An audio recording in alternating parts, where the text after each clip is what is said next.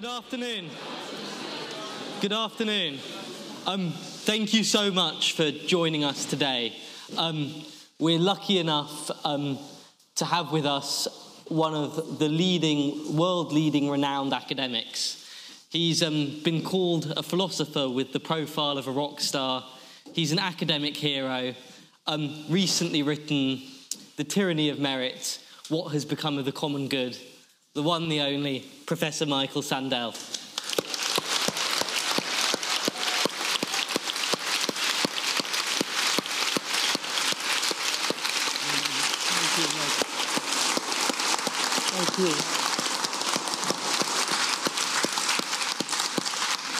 Thank you. What a pleasure to be here back at the Cambridge Union after quite a stretch of time. Thank you for coming. The subject I'd like to discuss with you today is meritocracy, or more precisely, the tyranny of merit. Now, the tyranny of merit, on the face of it, is a paradoxical thing. We normally think of merit as a good thing. If I need surgery, I want a well qualified surgeon to perform it. That's merit if I fly in an airplane.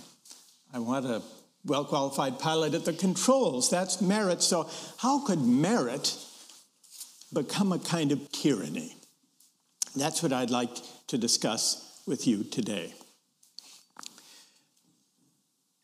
Meritocracy is fundamentally a question about justice, about who deserves what and why. Sometimes when we debate who deserves what, we're talking about income and wealth, honor, power, opportunity. But sometimes we talk also about who governs. And I'd like to begin by putting to you a question about who governs or who should govern. And I would like to begin with a proposal made by John Stuart Mill in the mid 19th century. There were debates going on about universal suffrage, about who should have the right to vote. And John Stuart Mill had a proposal. His proposal was that everyone should have the right to vote in a democracy, women included. But he also thought that the well educated should have more votes. For example, an unskilled laborer should have a vote, a skilled laborer, perhaps two, a foreman and a, or, or a supervisor, three farmers and traders, four professionals, lawyers, physicians, members of the clergy, perhaps five or six, and university graduates, at least six. He also suggested that for those who didn't have a degree, there should be a system of exams so that those who did have the requisite knowledge of public affairs uh, could qualify for as many votes as a university graduate. Now, I'd like to begin by asking what you think about John Stuart Mill's proposal. How many would be in favor? How many would be opposed? Will you do by a say by a show of hands which position you take? How many would be in favor of John Stuart Mill's proposal? Put up your hand. I see only about seven or eight brave souls. How many are against, opposed? Most in the room. Now, more interesting than the votes are the reasons. Those of you who are opposed, what would be your reason? We will begin our discussion by offering your reason for opposing John Stuart Mill's proposal for plural voting, more votes for the better educated. Yes. And tell us your name. I'm Sammy. Sammy. So both that what we define as skilled or unskilled, educated or uneducated is subjective. And secondly, that if you're subject to the laws of the state, everyone should be an equality under the law, and therefore there should be an equality in the decision-making process. An equality in the decision-making process. If everyone is subject to the law, everyone should have an equal voice in making the law. Those of you who oppose John Stuart Mill, was it for Sammy's reason, more or less, or is there someone who would like to add to that? Yes. I think the result outcome will accelerate the uh, social inequality. That the result of the plural voting system would increase inequality. Yes. And why is that? Inequality. Inequality. Why is that? And what's your name? Uni. Uni. Why is that? Because if, well, I, I, um, I agree to his opinion as well, that definition is not clear. And also, if the people who are more educated make a decision that are good for them, So you think that the better educated people, John Stuart Mill thought they would be better equipped to make good decisions. not, not good decisions, but that, But you're saying decisions in their own interest. Yes. That's your worry. yeah. All right, so we have two objections to John Stuart Mill's system of plural voting. Uni's worry that the better educated may not necessarily be better at identifying the common good. More likely, they will define the common good in a way that serves their interests. And Sammy makes the point that if everyone is governed by law, everyone should have a, an equal say in making the law. So, two objections to John Stuart Mill. Now, let's hear from those of you, the small number in the room, who, who are in favor of more votes for the better educated. You've heard the arguments against. What would you say in favor? Who has a reply? Yes. And what's your name? Corin. Um, I think people are better educated make better decisions that serve the entire in a beneficial way. I think when people Can every, I want to make sure everyone can hear. So first Corin says, or here we have a microphone. So can you say it again, Corin? Um, I think better educated people just have more knowledge, um, better critical thinking, perhaps, to be able to make decisions that are beneficial to the whole populace. If you give people who are not as well educated um, equal rights to vote, I do think to an extent those people could actually be making decisions that are detrimental to themselves, actually, if they're not necessarily aware of things like political ideology, if they don't if they can't properly decipher policies that would probably best interest them, if they're just not aware of those things. Obviously, um, determining or having equal access to education is something that is problematic. In an ideal world, everybody would be well educated, therefore, everybody would have the right to vote. Um, I think that would be the target, but I do think there is. There is it, it is ideal for better educated people to make Okay, so Corin's point, Corin's argument, Sammy, and I'm going to come back to you to reply. Are you, are you gathering your force? Yes. All right. Corin's argument is better educated people in general will make better decisions about how to govern. And furthermore, Corin says those with less education may not even be able to identify their own interests and to act accordingly. Sammy, what about that? I, kind of oppose that paternalistic approach for a few reasons. So, firstly, as I mentioned, what we define as educated or uneducated, or the skills we use for governing, change radically over generations and over civilizations. The set of values that we internalize as being good, educated citizens are often arbitrary class constructs that we ourselves have internalized as making us good and knowledgeable and intelligent, and then sometimes do not, in fact, correlate to the best interests of the country, which would be better listened to by listening to voices outside of that knowledge. But what about the heart of Corin's argument, which is people with better education are more likely to be better at governing? Don't you think that's the case? I think often it can surprisingly not be the case. Yes, there is a correlation that you know people who learn about and read about the world might be better at governing it, but then often not quite as good as they think. Let me ask you this. Let me ask you this, Sammy.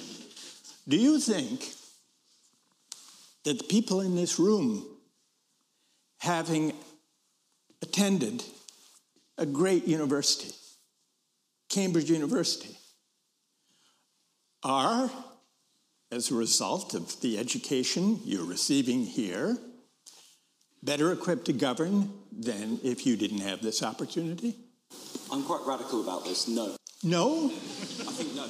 The reason I think no is that, like, a lot of what has gone wrong is that we have internalized that internalizing certain sets of cultural, educational norms, certain sets of prescriptions to society will make better decisions. When in reality, if we were more grounded in our communities and more grounded in, for example, workers, craftsmen, tradesmen, and those decisions, we might make decisions which don't just entrench that inequality and entrench our own feelings of intellectual superiority. And so you think that there's a sense of intellectual superiority that's unjustified, and that it's often a cover for governing in one's own interest, Uni's, back to Uni's point, rather than truly equipping citizens to govern, to identify and to govern by the common good. Now, I, I want to, I, I want to ask about I want to shift from the mid 19th century debate and John Stuart Mill's proposal to the way things are now with democracy, with representative government in Britain and in most democracies. What proportion of citizens of the UK have university degrees, would you guess? Anybody what will be your guess? Just call it out. 80 or 18? 80. 80. 80 percent. You think 80 percent have university degrees? My, my uneducated guess. Your hey, what's your name? George. George says 80 percent. Who, who has another estimate? 50? 50. What's your name? Uh, Christian Christian says 50. Who's closer, George or Christian? 80 or 50? 50. Yes. It's no more than about 25. Yeah, it's well, th- roughly 30% in Britain. Currently, about just under 50% of school leavers go to university, but that's a new thing. So previously, in my generation, it was about 15%. Yeah, so, generally speaking, um, neither George nor Christian is terribly close to the mark. It's actually around 30%. Clearly, the minority. 30% in Britain and in Western Europe, roughly speaking, have university degrees. In the US, it's about 35%. So, in all of the advanced democracies, in, uh, in Britain, in Europe, in the US. Only around one in three or fewer have university degrees. Now, that means that 70, approaching 80% do not. Now, what, uh, how many of those without degrees are currently uh, what percentage um, of members of parliament do not have university degrees?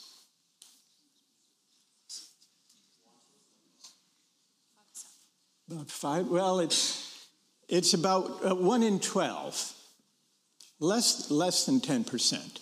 One in twelve, and in the U.S. it's only five percent. So Here's our next question How many find it objectionable that most members of parliament have university degrees? Most of the country does not, and only a tiny fraction of those who do not have university degrees have members of parliament? How many find it? Let's take another vote. Uh, is this objectionable or is it unobjectionable? How many say it's objectionable? And how many do not consider it objectionable? This is a very different vote from the first vote. This vote seems roughly divided. Here's the obvious question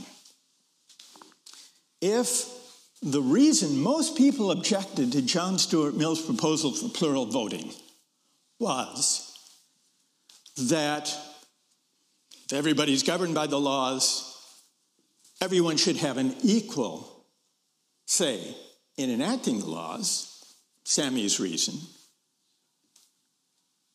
or that the well educated are likely to govern in their own interest, Uni's reason. The obvious question is this if those reasons were compelling objections to John Stuart Mill's plural voting scheme, why are they not equally compelling objections to the system we have now? Who has an answer to that question? Yes. And tell us your name first. Thomas. Thomas. I think it's because we're trying to solve different problems at different points in time. Uh, and so, for example, how I would perceive it with the vote, we try to find out what we want and to aggregate that, and who's best, who bids best to fulfill that. And then once they're elected, they specialize and take those little cognition tasks to execute them. And under Mill's proposal, the problem is that we would undermine who, how we select what we want and who's fit to fulfill that. And that would be, in my opinion, a problem. I agree, because I agree that Mill. You voted against Mill, but you're not against the current practice. Yes, because it fulfills the functional purpose that we're trying to fit. It's a division of labor. Thank you for that. And what's your name? Liam. Uh, on the principle of representative democracy, anyone can put themselves forward, and we're choosing them to represent us at the end of the day. So if we're choosing 90% of them to be university educated, Yes. that is a choice of the inclusive of the 80% who are not university educated. So it is their prerogative to choose educated people to be, or what they subjectively define as educated people, to be their representatives. All right. Okay, so here's let, let's let people respond. Do you, do, you, do you have a response to that? You heard Liam's and Thomas's argument that if, if everyone gets a vote and elects 90% of parliament uh, with uh, degrees, the people have chosen, the people have spoken. There's nothing wrong with that, nothing to object to. What do you say to that? And tell us first your name. Willa? Willa?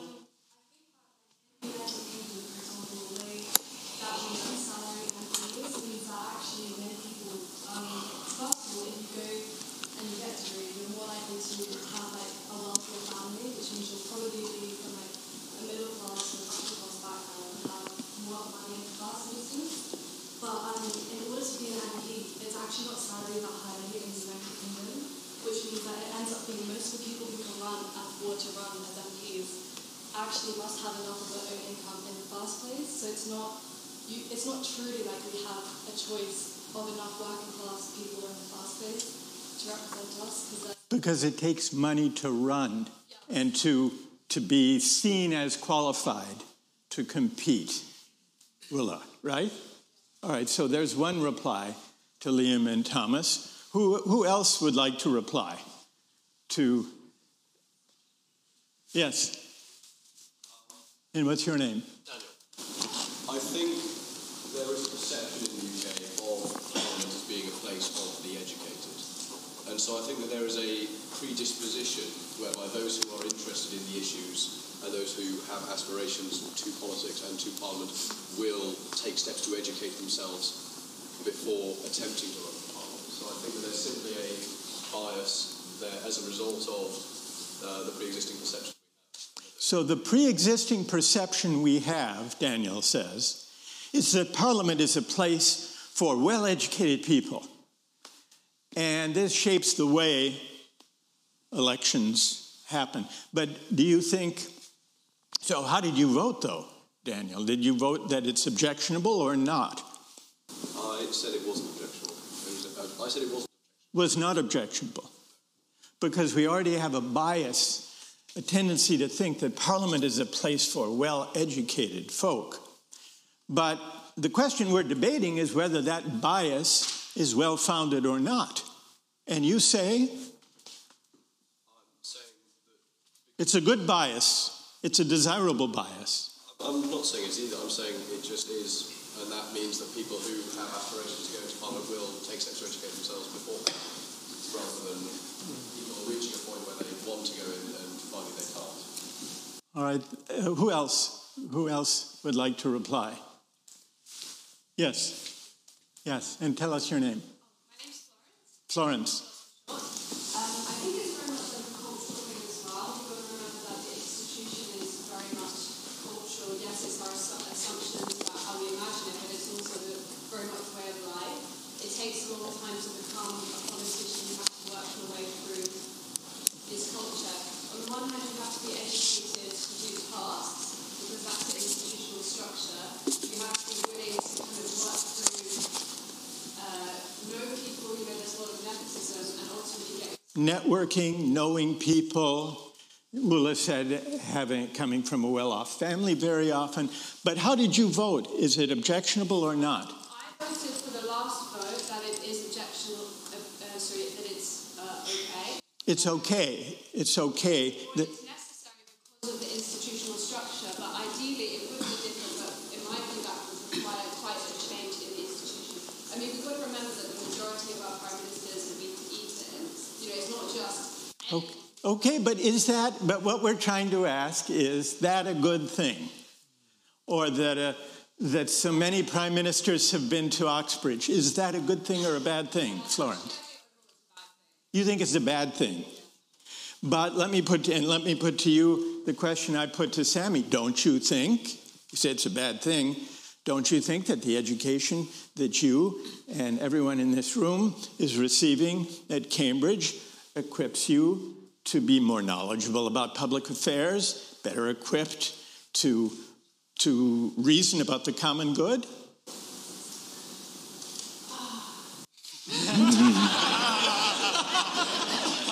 that is a very good answer. All right, I want just uh, people now to reflect on the two votes we took. How many voted against? How many found themselves in the position of voting against John Stuart Mill's plural voting, but found themselves defending the existing pattern where very few without a degree wind up in Parliament? How many found themselves in that position? So you are the ones, quite a few, who have to work out a principal distinction between them. Now, Sammy, you were consistent, I mean, on the face of it, because you object to Mill's proposal and you object to the current system. And Corin, you, you're also consistent because you said John Stuart Mill's idea of giving more votes to the better educated will lead to better governing. And you voted, am I right, that it's fine that Parliament is disproportionately well educated. But unless you condemn both or embrace both, as Sammy and Corin from different directions do, you have at least a challenge, a prima facie, a prima facie challenge to explain what is the principal distinction between the two. Now, with this debate, we've not resolved it. A number of you still have some work to do to think through the principal distinction where you voted in prima facie different directions in the two cases. But let's connect this to the question of meritocracy more broadly, and to the question of whether merit is a kind of tyranny. Now, to see how merit becomes a kind of tyranny, we need to look back at the last few decades, a time when the divide between winners and losers in our societies has been deepening, poisoning our politics, setting us apart. This divide is partly about the widening inequalities of income and wealth in recent decades, but it's not only that. It has also to do with the changing attitudes towards success that have accompanied the rising inequalities. Those who've landed on top have come to believe that their success is their own doing, the measure of their merit, and that they therefore deserve the full bounty that the market bestows on their talents. And, by implication, that those who struggle, those left behind, must deserve their fate too. This way of thinking about success arises from a seemingly attractive ideal, the principle of meritocracy. The principle that says, insofar as chances are equal, the winners deserve their winnings. In practice, of course, we know that chances are not truly equal. Children born to low income families tend to stay poor as adults. We know this, despite our strenuous efforts, sometimes not so strenuous, to create more genuine, fair equality of opportunity. We've, we've imperfectly realized that principle, to say the least. How easy is it to rise one generation from the next? The OECD did a study of countries in uh, advanced democracies, and they asked how many generations would it take at current levels of intergenerational mobility, how many generations would it take for a person born into a low income family to rise to the median, not to the top, but to the median? In Denmark, which has quite high rates of mobility, it takes two generations. What do you think the figure is in Britain or in the US? What would you guess? Four to five. It's five, five generations. So one might conclude that the American dream is alive and well and living in Copenhagen. there are other measures. In the United States, at Ivy League universities, despite generous policies of financial aid, there are more students in these places from families in the top 1% of the income scale than there are students from families in the bottom half of the country put together. Now, one might consider this shortfall from the meritocratic principle and say we have to work harder, we have to double down on the meritocratic ideal. The solution is to try more earnestly to bring everyone up to the same starting point. But the problem is not only that we fail to live up to the meritocratic principles we proclaim. There's a deeper problem, which is that the idea itself has a dark side. And the dark side is this meritocracy is corrosive of the common good. It leads to hubris among the winners, and humiliation for those who lose out. It leads the successful to inhale too deeply of their own success, to forget the luck and good fortune that helped them on their way, to forget our indebtedness to those who make our achievements possible. And it leads the successful, in virtue of this attitude, to look down on those less fortunate than themselves. Which brings us to our current political moment. One of the most potent sources of the populist backlash against elites is the sense among many working people that elites look down on them. And it's a legitimate complaint.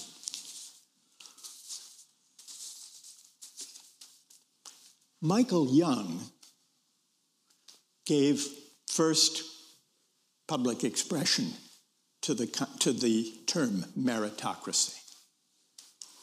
In a book he wrote, a short book, in the late 1950s called The Rise of the Meritocracy.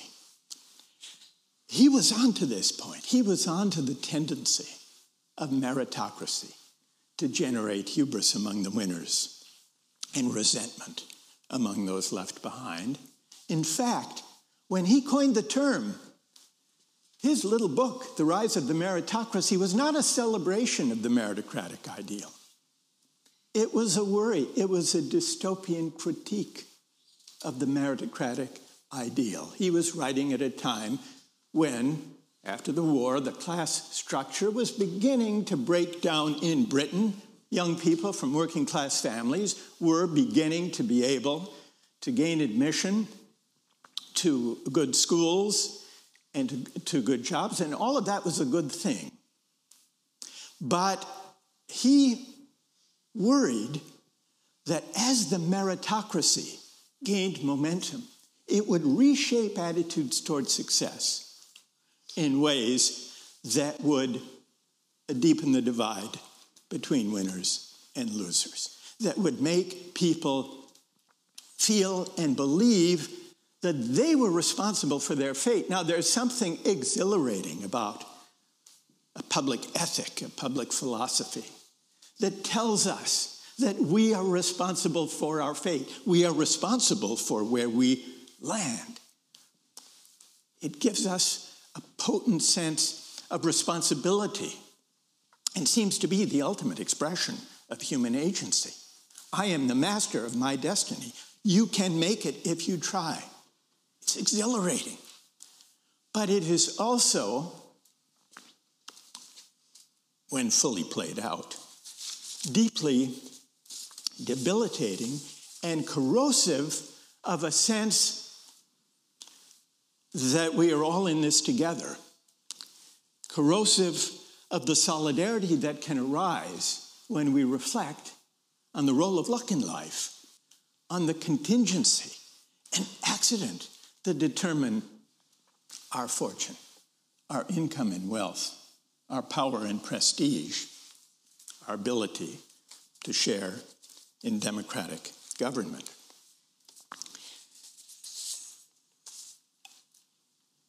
Now, looking back at the last few decades, I should say this Michael Young predicted that gradually the resentment would gather as the meritocracy became more deeply entrenched, more fully worked out. And he predicted that there would be a revolt, a populist revolt against the meritocratic elite in the year 2034. He was right, except that revolt arrived 18 years ahead of schedule when Britain voted for Brexit and when America elected Donald Trump.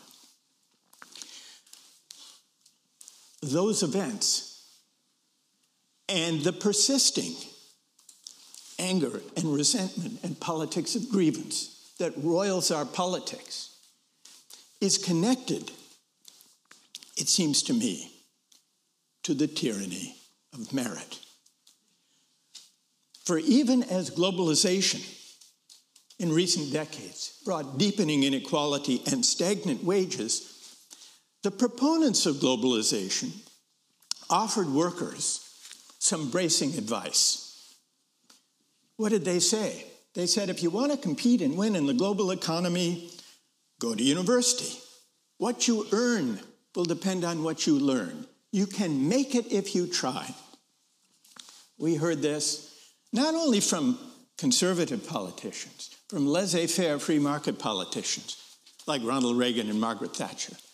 We heard it especially from the center left politicians who succeeded Reagan and Thatcher Tony Blair in Britain, Bill Clinton in the United States, and also Barack Obama. What these elites across the political spectrum failed to notice was the insult implicit in their advice. The insult was this if you didn't go to university, and if you're not flourishing in the new economy, your failure must be your fault. And so it's no wonder that many working people turned against meritocratic elites. So, what should we do? It seems to me we need to rethink three aspects of our civic life the role of higher education, the dignity of work, and the meaning of success. We should begin by rethinking the role of universities as arbiters of opportunity. Those of us who spend our days in the company of the credentialed, of the credentialed can easily forget a simple fact. As we discussed just a moment ago, most of our fellow citizens do not have university degrees. So it's folly to create an economy that sets as a necessary condition for dignified work and a decent life a university degree that most people don't have.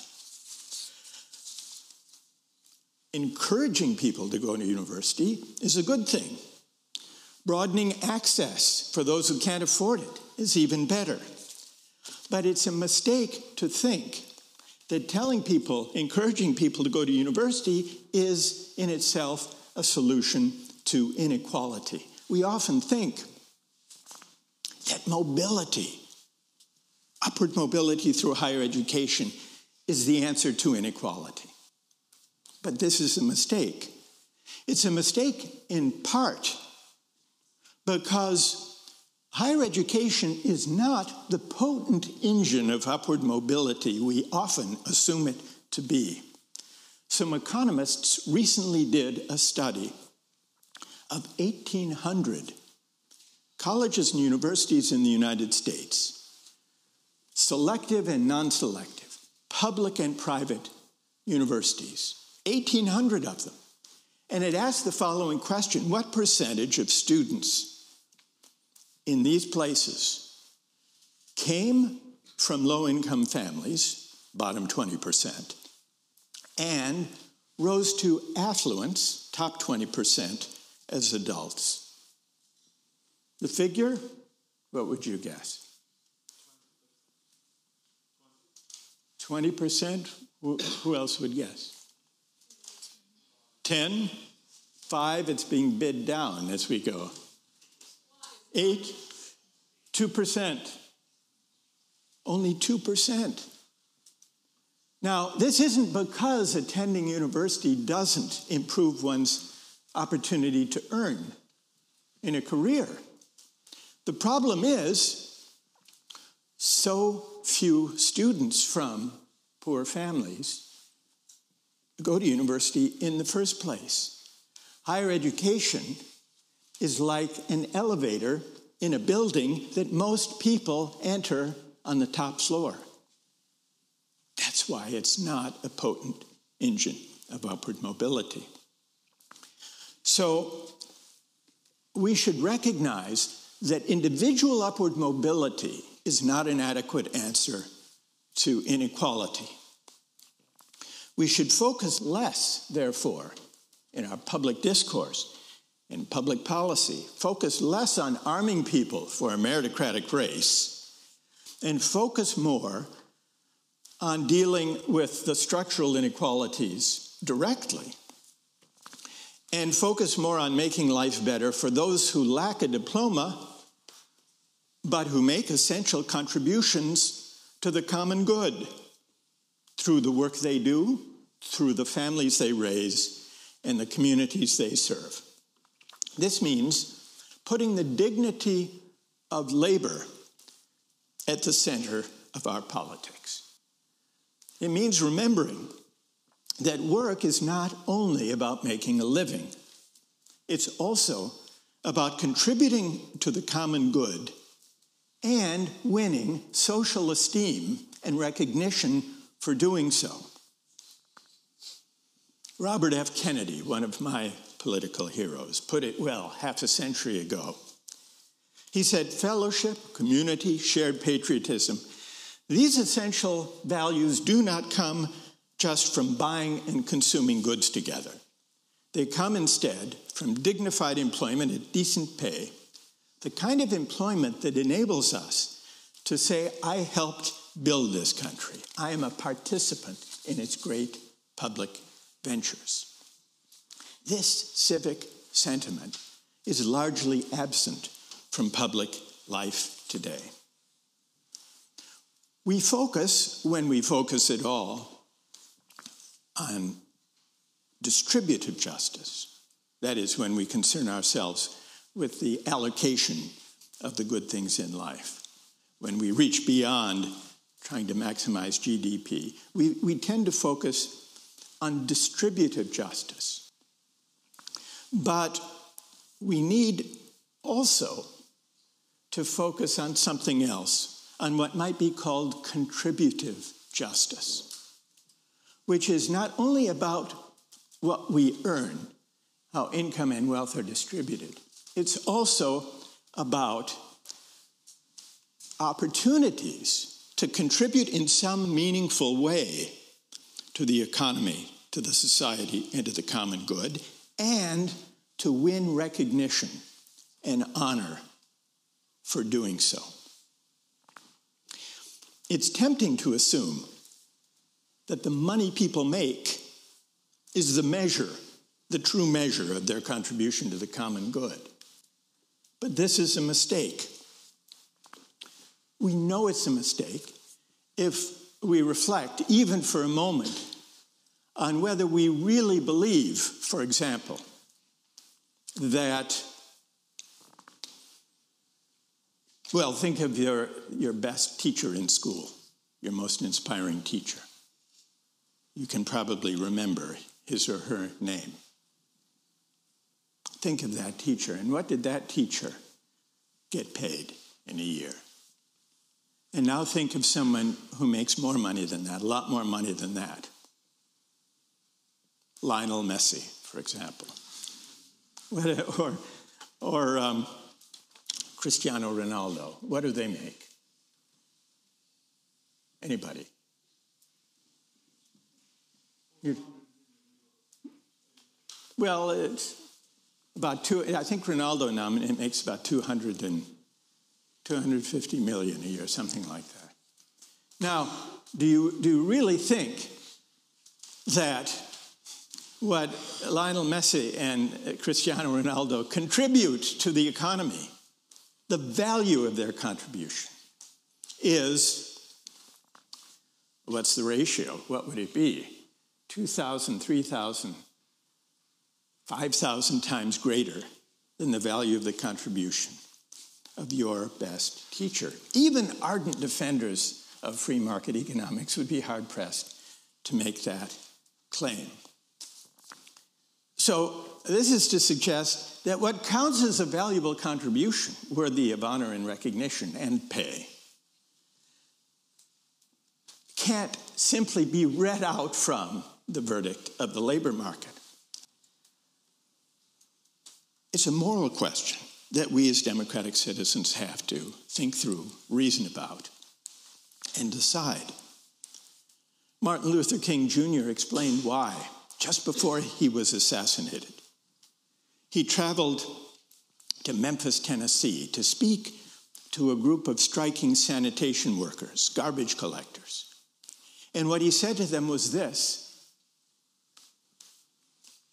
the person who picks up your garbage is, in the final analysis, as significant as the physician. Because if he doesn't do his job well, disease will be rampant. And then he added, all labor has dignity. We saw this, we experienced this All of us did. For a brief moment, it seems, during the pandemic. You remember? When those of us with the luxury of working from home or studying from home couldn't help but recognize how deeply we depend on workers we often overlook delivery workers, warehouse workers, grocery store clerks, healthcare assistants, childcare workers. These are not the best paid or most honored workers in our society. But during the pandemic, for a time, we were calling them key workers, essential workers. We were applauding them at the end of the day. Do you remember? We were putting up signs and posters thanking them. It could have been a moment for a broader public debate about how to bring their pay and recognition into better alignment with the importance of their contribution. But it didn't happen. That moment passed, the pandemic receded, and we're back more or less to business as usual. So we need to rethink the role of higher education, the dignity of work, and also, finally, we need to rethink the meaning of success. This is not a simple matter because it involves not only moral and political argument, it may also involve a kind of spiritual turning, reconsidering the meaning of our success, questioning our tendency toward meritocratic hubris. Do I morally deserve the talents that enable me to flourish? What about the fact that I live in a society that happens to value the talents I have in abundance? Is that my doing or is that my good luck? If Messi and Ronaldo had lived during the time of the Italian Renaissance, they wouldn't have made so much money. They weren't, not because they would have been less gifted athletes, but because back then they didn't care so much about football. They cared more about fresco painters. So, this too is a matter of accident and contingency for which I can claim little or no credit. Insisting that my success is my due makes it hard to see myself in other people's shoes. Appreciating the role of luck in life, remembering the ways in which I'm indebted for my achievements this can prompt a certain humility. There, but for the accident of fate, or the grace of God, or the accident of birth, go I. That could be me. This spirit of civility, sorry, this spirit of humility is the civic virtue we need now. It's the beginning of a way back from the harsh ethic of success that drives us apart. Such a spirit of humility might point us beyond the tyranny of merit toward a less rancorous, more generous public life. Thank you all very much. Thank you.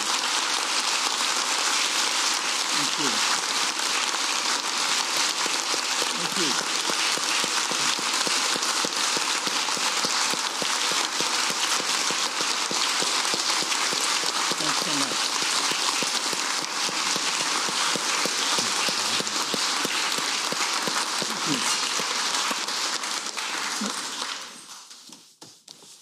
Um, so um, I think we'll have time for one or two questions at most. Um, just to kind of kick things off with one question from me. Do you think that perhaps in a world where redistribution becomes sort of ideally realised, um, that where meritocracy is realised to its fullest extent, where there is redistribution and equal opportunity is spread, do you not worry that the elite that arises from that might embody that entitled ethic all the more? Because there's almost like what you mentioned regarding that what you'd mentioned regarding the problem of meritocracy, that if it's the more properly it's realized, the more arrogant the elite becomes. Right. So almost social democracy needs more than just social democracy, it's almost with humility. Yes, okay. well, I do see the force of the question, and it, it's a question that's important because it begins by seizing this paradox mm. that if the ideal is flawed because of the attitudes towards success that it promotes, then the more fully we realize genuinely equal opportunity, the, the tighter the hold mm-hmm. will be those attitudes on our self understandings. That's the, the paradox. And once one sees the force of that paradox, we see the need, I think, to move beyond meritocracy as an animating ideal. Now, that does not mean giving up on the project of equal opportunity. Nobody should be held back by poverty or prejudice.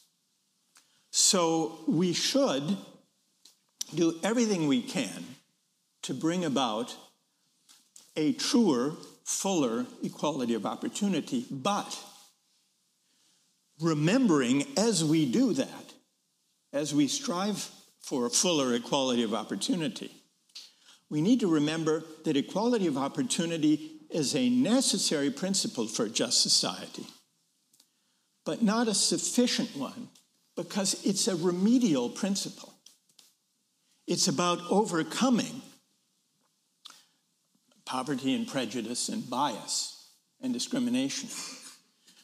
But it can't by itself generate the sense of solidarity and common purpose and mutual responsibility that a healthy democracy requires.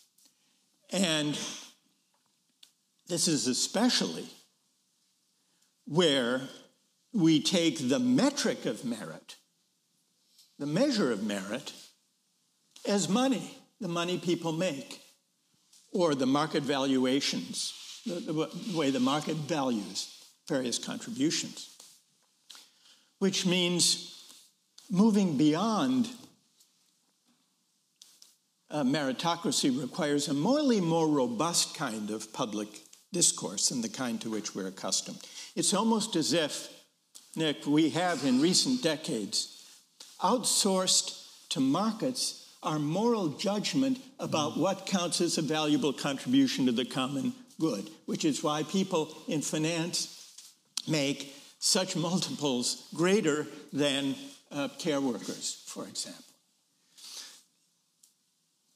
That's on us. That's for democratic citizens to decide how to organize the economy and social life in a way that reflects people's uh, reflects, reflects people's values.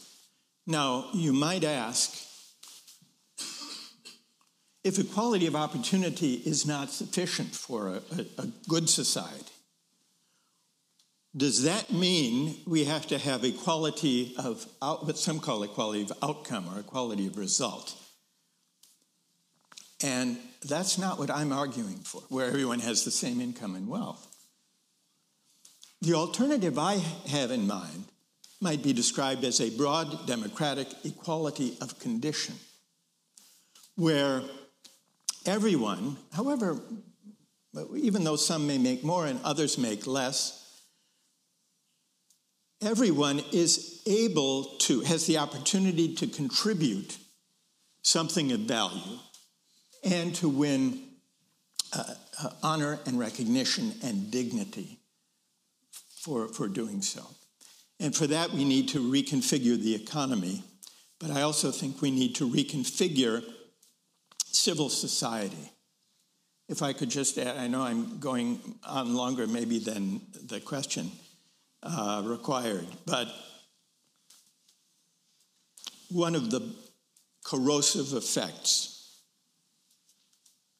that the widening inequalities of income and wealth have had in recent decades is that those who are affluent and those of modest means increasingly live separate lives. We live and work and shop and play in different places. We send our kids to different schools. This isn't good for democracy. Democracy does not require perfect equality. But what it does require is that people from different social backgrounds, different walks of life encounter one another, bump up against one another in the course of their everyday lives, because this is how we learn to negotiate and to abide our differences. And this is how we come to care for the common good. So, a broad democratic equality of condition would have to bring about not only a change in the economy and the way we value labor and the dignity we accord work in the traditional sense, it would also have to create deliberately, try to create, to rebuild class mixing institutions that bring us together in a shared space, in public spaces, common spaces of shared democratic citizenship. We have time. Yeah, yeah, okay. I think that's just about all we've got time for. That being said, I believe that we're going to have 10 minute book signing yeah. prior to um, prior to Professor Sandel leaving. We only have cash for today. Can we have a show of hands for anyone that sort of bought cash for books? Does anyone? Yeah, we've got. Yes, so the book signing will just take place there. It will take two minutes or so to um, set up. Professor Sandel. Thank you so much. Thank you. Thank you.